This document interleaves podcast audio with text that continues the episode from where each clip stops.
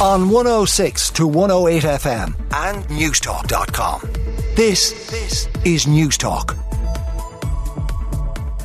Irish Independent, great photograph on the front page of three children, John, George, and Isabel Fee from Monaghan, uh, splashing around in the muck. There's something about children that just love jumping in puddles and in muck, and they're making the best of the wet and muddy conditions at the ploughing yesterday. The hope is that the weather will improve for the next two days, fingers crossed. And it was a pretty wet affair, but people seem to enjoy the ploughing yesterday. Number is slightly down on last year, but they still had over 60,000 people attending. Uh, and if the weather improves, they should get more and more people over the next two days. The main story on the Irish Independent is about cash and I know this divides people. Half of you only want to pay card anymore. You think cash is too much hassle. And the other half hate paying by card, hate giving the banks fees, and you want to pay by cash instead. Well, the news is that all public bodies are going to be forced to accept payments in cash. They'll have to continue to accept cash when consumers are paying for services.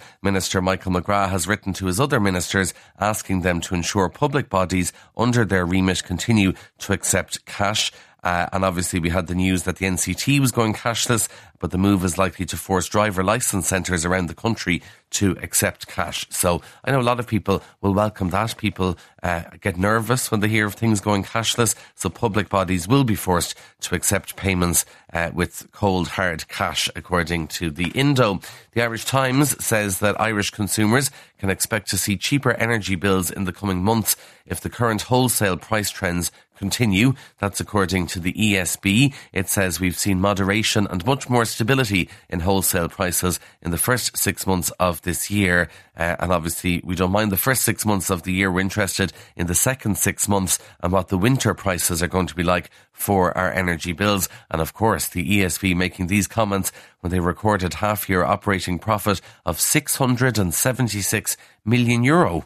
Uh, so things are good in some sectors of the economy, definitely. Also, the Irish Times covers the comments made by President Michael D. Higgins, which has made things kind of awkward for Micheál Martin in New York. So, Michael D. Higgins said that the UN is losing credibility and those comments have drawn a defence from Taoiseach Micheál Martin. So the president was speaking at the ploughing yesterday. He took aim at the UN just as Irish political leaders were gathering in New York to discuss the United Nations. Uh, and Michael D. Higgins said more and more the UN is falling. It's losing credibility. It's unable to stop war. It's unable to end famine. It's unable to stop conflicts and it's unable to manage migration.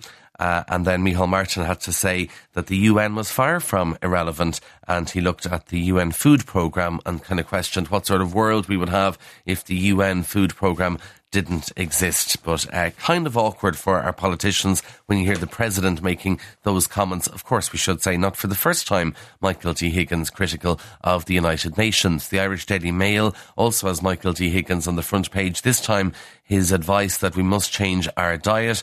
President Higgins has warned that there's no doubt whatsoever that people will have to change their diet to help deal with climate change. He said people also need to recognise that farmers need a fair price for their produce talking about singing or preaching to the converted, uh, addressing farmers. He says farmers uh, deserve a fair price for their produce, and he says that we must put an end to the destructive practice of below cost retail. Now, the Irish Examiner goes back to the spinal uh, surgery controversy involving children, and it says that children face having to go abroad for spinal surgery over fears that long waiting lists for operations will grow because of the latest scandal to hit the health service. So, because the HSE has this external review into some spinal surgeries involving children, there are fears now that uh, that's going to lead to a backlog in surgeries. There already was, of course, a backlog, but it could get even worse, and that they might have to go abroad now to get treatment. The Irish Daily Mirror covers on the front page the tributes being paid to a much cherished student who died in a kayaking accident in the US. This was Ella Mills, who studied at Trinity, and she lost her life when she became trapped underwater in a river near Washington, D.C. The most awful tragedy and heartbreak. And of course, Ella had only moved to America a couple of weeks ago to start her studies there uh, and died in this incident. Absolutely awful. I know a lot of the students knew her in Trinity. She was involved in so many groups and societies there. So it really has left people devastated. The Irish Sun, Ratzilla, this is an exclusive. A carer and her elderly mother are living in terror after giant rats invaded their council home. Vanessa Malloy said the brazen vermin pests are as big as cats. Uh, which will scare an awful lot of people. The rodents are running riot through the home she shares with her mother Margaret in Tralee. And Vanessa told the Sun, We've been forced to throw so much away, I can't keep things in the house anymore. They've two pages of an interview and some photographs there about this family living in terror of the very large rats uh, running through their home. Now, the Irish Examiner, just back to New York for a second, and the UN, obviously our political leaders are over there, but the Examiner says that the Taoiseach is defending his decision, apparently a last minute decision, to go from New York to Miami for less than 20 hours. So Leo Varadkar is going to fly to Miami today because he's going to open the Irish consulate and the examiner got the calculator out and they have found that the Taoiseach's flight to Florida and then returning tomorrow will cost 16,439 metric tons of carbon. Uh, and he was asked about this and he said, I think it's important that I as Taoiseach should open the new office. It's our consulate in Miami. Uh, and he says that it's very, very important in terms of access and getting meetings.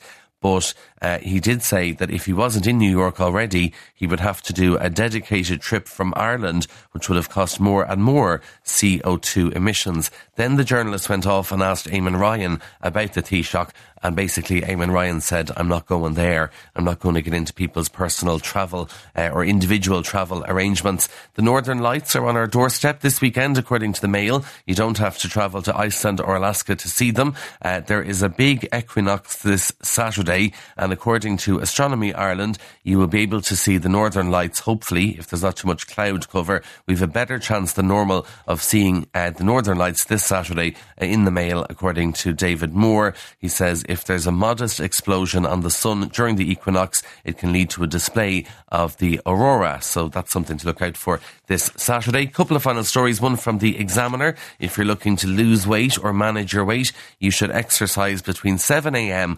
and 9 a.m. Now, no one I know has the free time between seven in the morning and nine in the morning to go out and exercise because you're either getting your children ready for school or you're going out to work or else you've been up late at night and in bed still. But anyway, you're supposed to get up and get out and exercise between seven and nine. It's the key to weight management, according to a major new study from Franklin Pierce University in the Examiner today. And final story, bit of an anniversary for TV3, of course now called Virgin Media, because it was on this day, back in 1998, that Taoiseach Bertie Ahern pushed a button and launched TV3 into Irish homes. And the Star has two pages dedicated to TV3 today, reminding us it was Ireland's first commercial station. Bertie Ahern remarked, we'll have to wait and watch and see how it goes. Well, that was 25 years ago. The station is still going strong, obviously known now as Virgin Media. And the Star looks back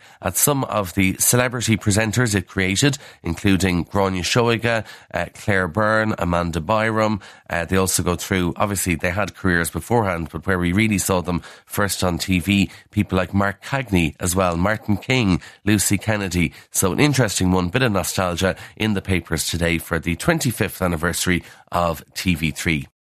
On 106 to 108 FM and Newstalk.com. This, this is Newstalk.